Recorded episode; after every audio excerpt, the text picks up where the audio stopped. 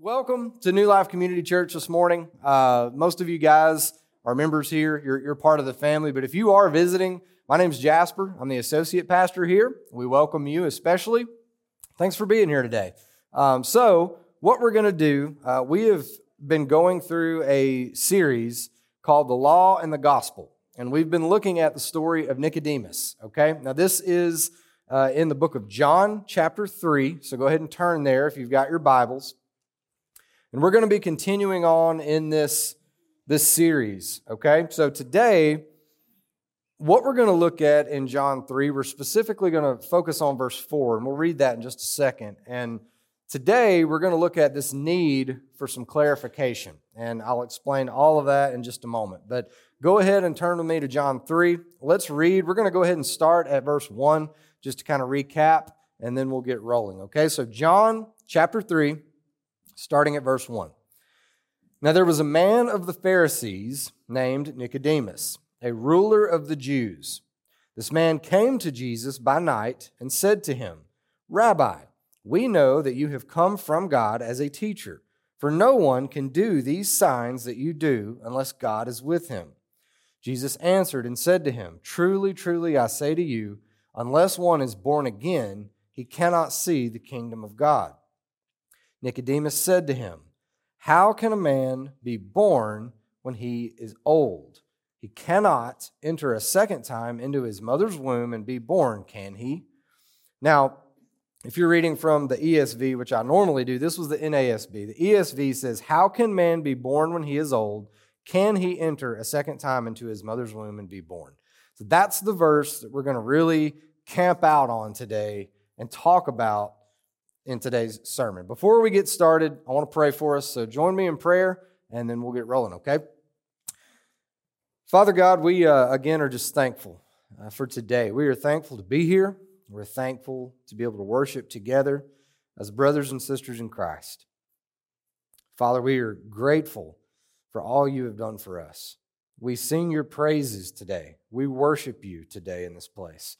And we pray now that as we open your word, as we read it and we look, we look at this story, that you open our minds and our hearts to receive whatever it is you want us to hear this morning.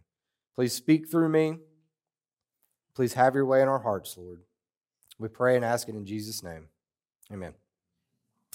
Amen. So, we've been going through this series. As I mentioned, Kyle's done a great job of walking us through uh, multiple passages. We've looked at verses 1 through 3. So, I'm going to give you a really, really quick recap just to catch you up in case you've missed any of it. Okay, so the story of Nicodemus. Nicodemus was a, a man of the Pharisees, the ruler of the Jews. So he was the, the at the top of the food chain when it came to the Pharisees. Okay, he was the leading guy. He was the teacher of the Jews. He was the man. He was supposed to know it all, have it all figured out. He was the holiest guy around. He was the dude, right? All the way at the, the very, very top. He's coming to Jesus at night. So we've talked about this in depth, why and, and the significance of this, but he's coming at night because he's trying to hide the fact that he's going to visit Jesus for multiple reasons. One, he knew that if he was seen talking to Jesus and asking Jesus things, that that would make him look like he didn't know it all. He's, he's acknowledging that Jesus is a higher teacher than he is. And so he surely didn't want other Pharisees seeing this. He also genuinely wanted to ask Jesus some things, and he was embarrassed to be seen with Jesus. So he's coming during under the cover of night to come talk to Jesus. Now, when he gets there and he talks to Jesus, right out of the gate, he calls him rabbi, which means teacher. Okay, so if he's acknowledging him as teacher, he's saying, I know you're, you're higher than I am. You know more than me. You, obviously, he's saying nobody can do what you're doing unless God is with him, unless he's from God. And so Nicodemus is acknowledging that, look, you're, you're up here. I'm here, you're up here. And so, again, that's something he wouldn't have wanted other people seeing, but he is paying homage in a sense. He's acknowledging this to, Jesus. And here's what's funny he comes to Christ, never asks a question. He never comes to him and says, Hey, how can I see the kingdom of heaven? He just comes and says, Hey, it's obvious that you're from God. Nobody can do what you're doing unless he's from God. And, and as Kyle pointed out, uh, these signs that he was doing, uh, the word for that is not just a miracle. These were as Lawson put it, these were miracles with a message. This was more than just performing healings and miracles. There's something much bigger happening. And Nicodemus is acknowledging this. And so he's saying, Look, I get it. You know God. You've, you've seen God. You're something different. You're a whole new level that I don't even understand. And all he's doing is acknowledging that. And Jesus tells him, Man can't see the kingdom of heaven unless he's born again. Nicodemus never asked about being born again. He never asked how you see the kingdom of heaven, but Jesus goes ahead and gives him this answer anyway, because as if you'll remember back in chapter 2, verse 25, it says that Jesus knew what was in man. He already knew Nicodemus's heart before he ever even got there, before he ever opened his mouth. Jesus knew what was on the guy's mind and what was in his heart and what he wanted to know. He knew Nicodemus is saying, like, Jesus, I know you've been with God. I know you know God. There's something happening here. It's something bigger than I understand, and I want to know about it. I want to tell you know, I just want to be close to it. I want to, I want to figure it out.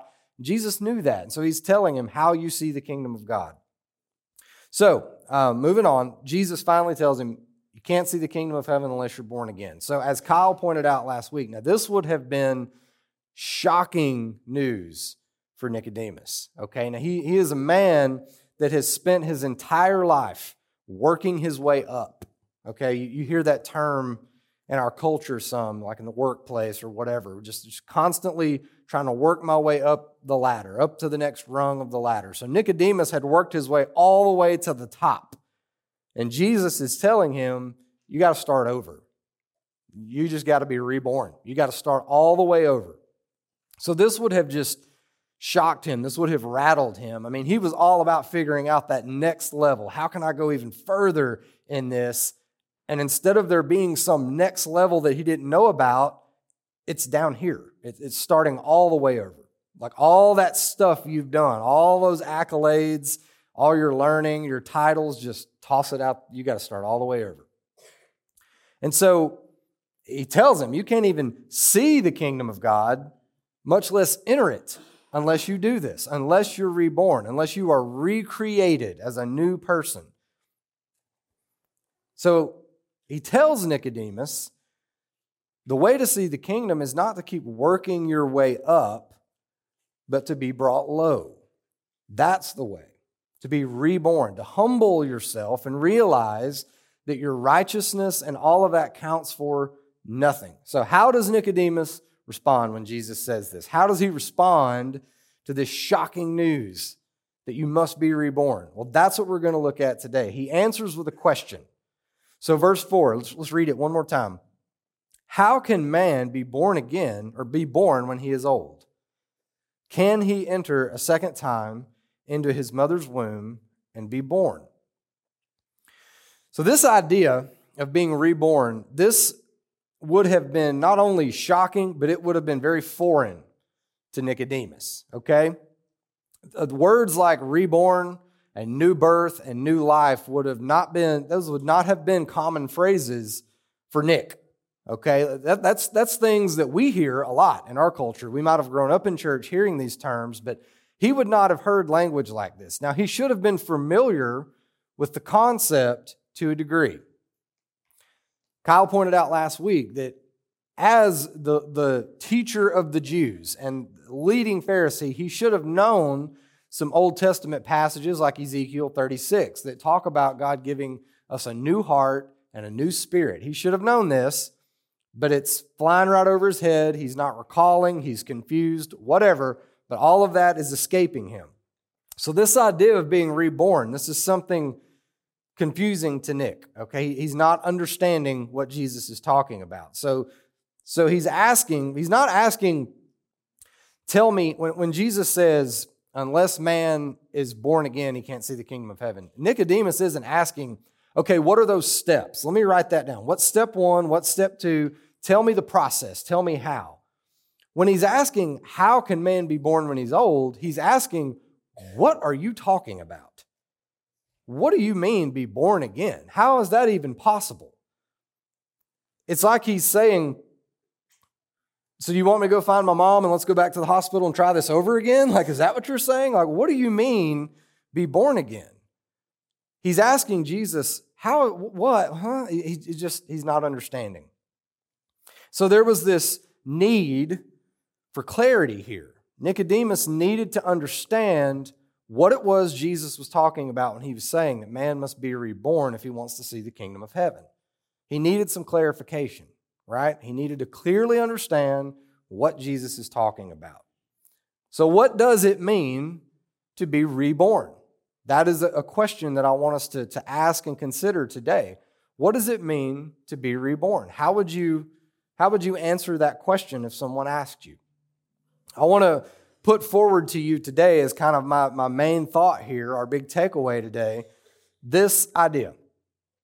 To be reborn is to have your heart, mind, and soul transformed into the likeness of Christ. Now, there's a thousand different ways we could define being reborn or being saved. That's the, the term we use a lot around here is being saved. There's a thousand different ways we could word this, but to try to condense it down into a punchy way that we'll understand it today, that's where I'm going to land on it. So, anytime you're talking about what something is or trying to define something, one good way to help is to start out by saying what it is not. Okay, so we're going to do that really quick. Let's talk about what, what being reborn is not. Okay? So, again, reborn, same thing as being saved. That might be a way that you might understand it better. So, that's what we're talking about, okay? Let's get that out of the way first. What it is not, it is not physical rebirth, okay? Nicodemus, you know, uses the same analogy or same metaphor that Jesus used to ask, can that be done? You're talking physically? What are we talking here? We know that's not the case. So let's just get that out right out of the gate. It's not physical, okay? Being reborn is not fixing yourself up a little bit. Okay? It's not taking who you are and what you are and just kind of polishing it up a bit. It's not that. It is not deciding to do the right thing. It is not saying, okay, I'm going to start going to church now. That's the right thing to do. That's the good thing to do, right? That will surely the Lord will let me into heaven if I go to church every week. It's not putting money in a bag. It's not helping someone in need. It's not being a good person. Being reborn is none of those things. You can be the best person in the world that donates tons of money and never misses a service and not be reborn. So, being reborn, reborn is not just trying to clean yourself up a little and just do a lot of good things. A great example of this, okay, just to, I'm just trying to kind of drive the point home here. Over the last several weeks, we've been repainting some of the doors in the hallway to the classrooms because they desperately need it. Um, Paul and Joyce have come and helped me do this. We, we've painted a few doors. And so anybody that's ever painted knows that when you, when you use a roller, you have a roller cover. Those things are made they are designed to absorb paint, right? That's what they're made for. And depending on what you're painting, you can have thicker ones or thinner ones and all of that. But that's what they're made to do is soak in paint. Now, when you get done painting with one of those things, if you don't clean that thing out really, really well and you try to use it again, you're in a world of trouble, right, James? So you take an old roller cover that you didn't get clean very well. That paint does what it's supposed to do. It's soaked in and it's going to get hard and it's going to be gross and you're going to be dipping this corn cob into some paint trying to roll with it and it's just not going to work. You have to get all the paint out or, you know, if it's a cheap roller cover, just toss it and get a new one, right? So that's a really bad analogy, but I'm just trying to make the point that being reborn isn't just trying to clean ourselves up a little bit. It's not just taking what we are and putting a fresh coat of paint on it. It's not using that old nasty roller to try to do a job with a different color. You have to understand that you, as you are, are not good enough. You're not good enough to earn your way into heaven. That it doesn't work like that. You're a nasty roller cover. Shouldn't have used that analogy, but whatever. Sin saturates the very fiber of who we are. Okay, it penetrates to the depths, to our soul and our heart, and every thought, every fiber of our being is sinful because of the fall, because of the curse. Kyle covered this very well in his previous sermons. It saturates all the way down. It's not just a little bit here that you can just kind of wipe off and keep on going. It's who you are. You are a sinner by birth. So you don't need, as, as Lawson said and Kyle pointed out, you don't need resuscitation. You need a resurrection. You aren't dying in your sin, you are dead in your sin. Does that sound kind of familiar? Like maybe if you've read that in your Bible somewhere? Ephesians 2 says you were dead in the trespasses and sins in which you once walked. Dead. Not dying, not kind of a little bit a little bit bad because of some of that little sin stuff. You are dead in your sins and trespasses. You aren't drowning and you just need someone to throw you that life preserver so you can grab on and you'll be okay. You don't need a little bit of assistance. You are dead in your sins. Dead. Beyond dead. You're not just dead, you you've died. You you are you're not drowning. You're at the bottom of the ocean as a pile of bones. That's how dead you are. You've been dead. It's just bones. You're a skeleton. So you, you are a sinner, and what that sin has earned you is eternity in a lake of fire. That's what you've earned. That's what's fair. That's what's just because God is just and fair, right?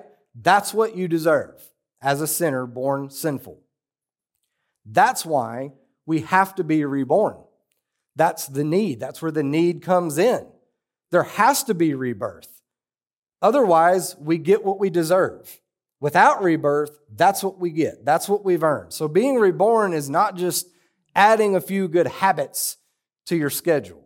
That's not what rebirth is. So let's talk about what it is, okay? Now let's get to the good stuff. I know that's kind of a, a bleak picture, but let's talk about the good part now. This is what rebirth is. What, it, what does it mean?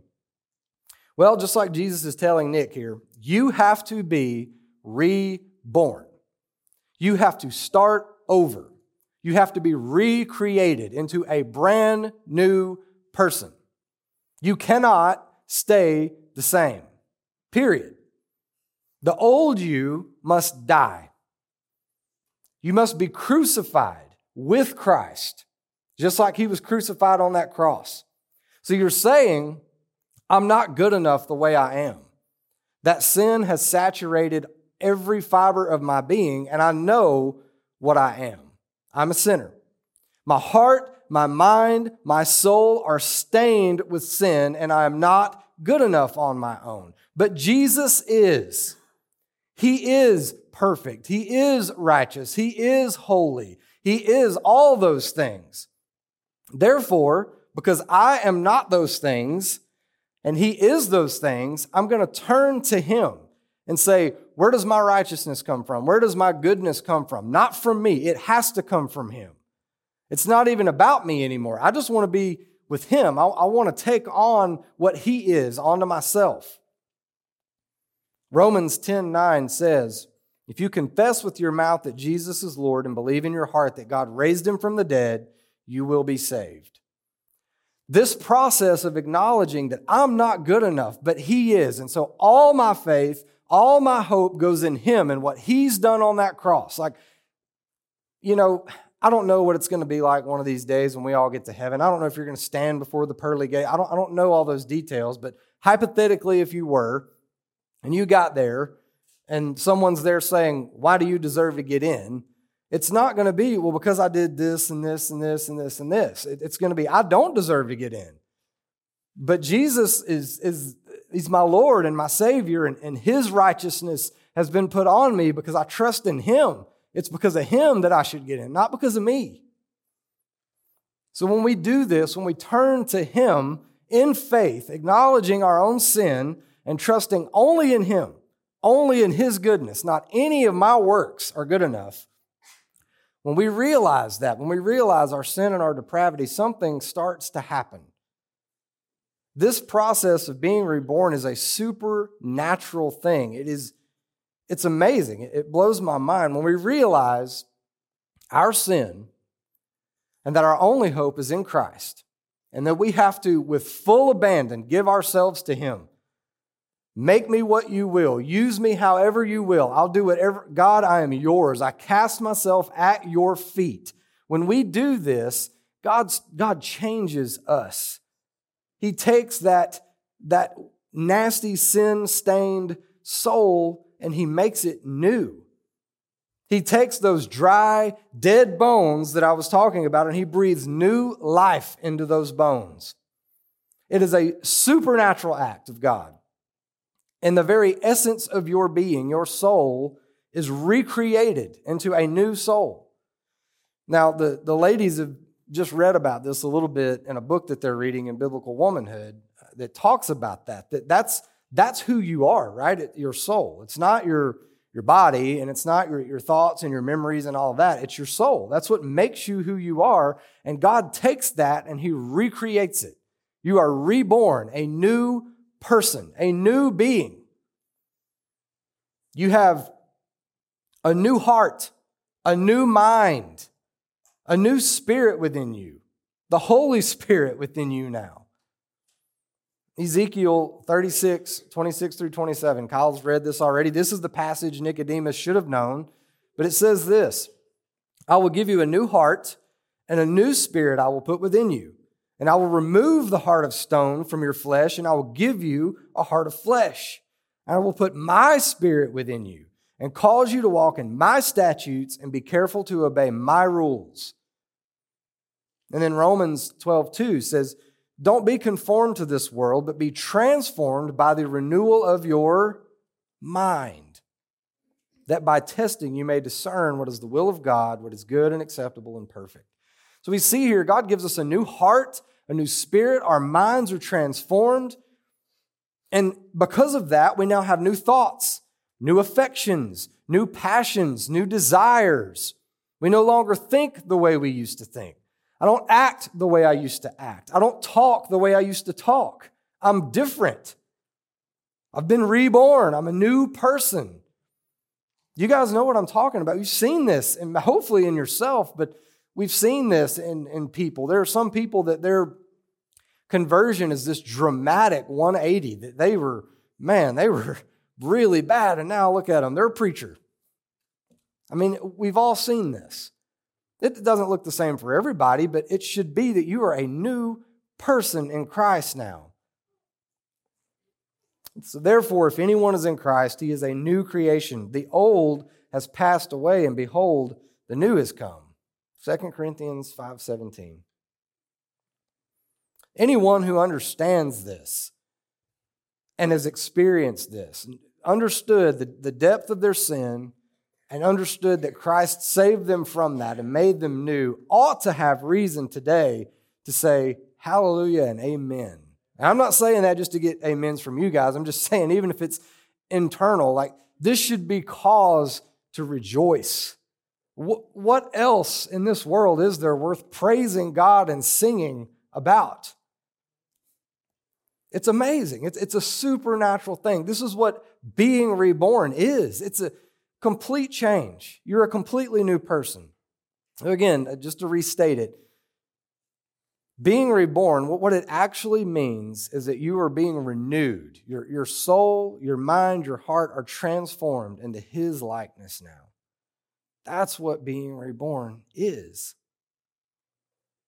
That's what it means. And so I want to I want to ask you now as we think through how this applies to us, I want to ask you do you, do you truly understand what it means to be reborn? Do you really, do you really understand what we mean when we say being reborn or being saved?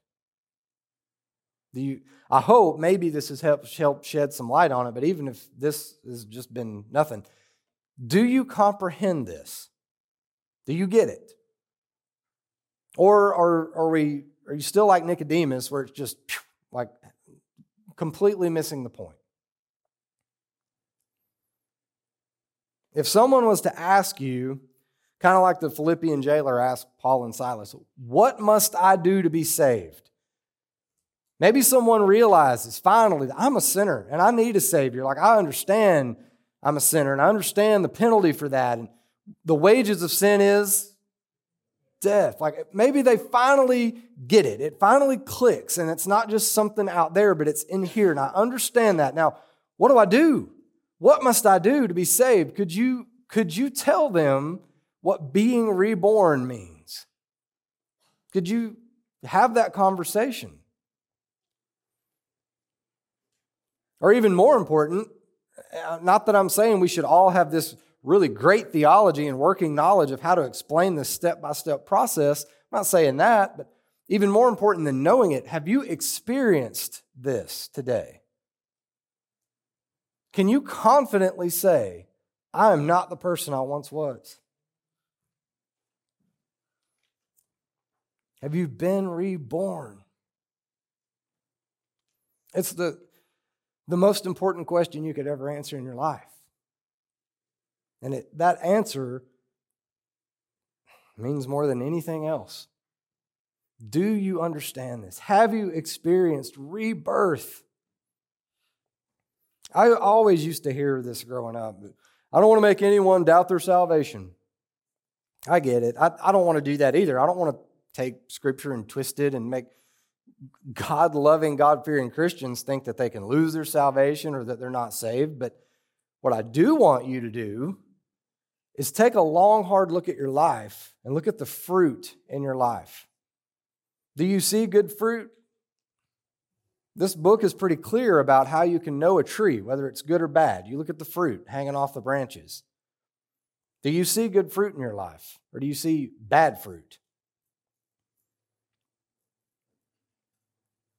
Have you, have you crucified the old self and been reborn into a new person with a new heart, a new mind, new affections, new thoughts? Have you been resurrected to new life? Do you have the Holy Spirit living within you?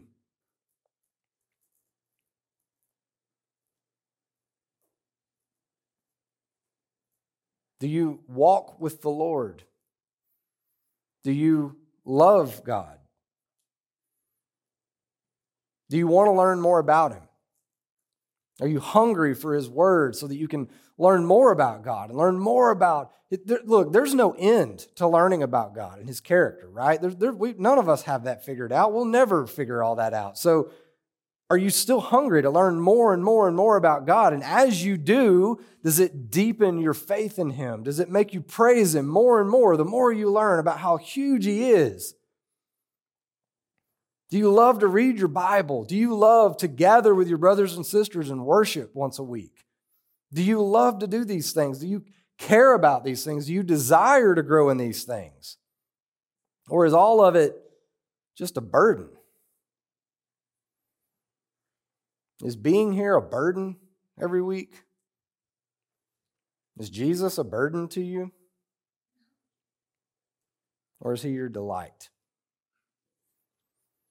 I want everybody here to be able to say with confidence, I have been reborn. I'm not the person I used to be. I love God. I cast myself at God's feet. I'm growing, I'm still learning, I still make mistakes, but I am not the person I once was, and I want to keep growing. I know that I'm reborn. I want everybody to be able to confidently say yes to that. I don't want you to have any doubt about that. And thus, the need for clarity. That's why we must clearly understand what it means to be born again. That's why Nicodemus needed to understand what Jesus was talking about. And as we keep going in this story, Steve's going to preach next week, we're going to learn more and more about how Jesus answers this question for Nicodemus. But I want to make sure this morning that everybody in this room has a clear understanding of what we're talking about when we say being reborn. It's not making another trip to the hospital to go try it over again. It's this Have you been reborn? So I'm going to ask the worship team to come up. I just have a couple of last thoughts for you guys before we leave this morning. I want to challenge you guys, okay? I want to challenge everyone in here. So stay with me for Three more minutes. I want to issue a challenge to you today. I want you to look at your life and look at the fruit in your life and honestly answer that question Have I been reborn? If you're in this place and you're a believer and you can answer yes to that question, praise God. We're about to sing. I want you to just remember that. Remember your own salvation, your own rebirth, and praise God for that. Sing out to Him like you haven't in a long time. And remember, you're not the person you used to be, and that's worth singing to Him for, okay? So praise God if that's you this morning. But if it's not, if you can't say with confidence that that's me, if you look and you see bad fruit, I plead with you today to recognize that you are a sinner in need of rebirth, just like Nicodemus needed rebirth. Look, he was the most righteous guy in his time. He was the man. And Jesus said, You got to start over. You need to be reborn. And if that was the case for Nicodemus, that's the case for anyone in this room who's never placed their faith in Christ. Without that, you will perish. And so I plead with you today, if you've never placed your faith in Christ, to do so. Place your, your trust and your hope in Him and His righteousness, not your own. You will be saved. And we don't do altar calls here where I'm going to pressure you to come down front and repeat some prayer just so that I can say, hey, we had some people get saved today. But I'm going to stand right down here. If anybody wants to come talk to me, I'm glad to talk about this. Kyle will talk about it. Alan will talk about well, maybe he's up here right now, but he'll talk to you after it's over. If you don't know for sure, come talk to someone. Schedule an appointment and come talk to us this week or something. That whenever, just the Holy Spirit is convicting you this morning. Don't just ignore that. Don't just stuff that down like, ah, it's no big deal. I got a little emotional. No big deal, though. Follow through with that.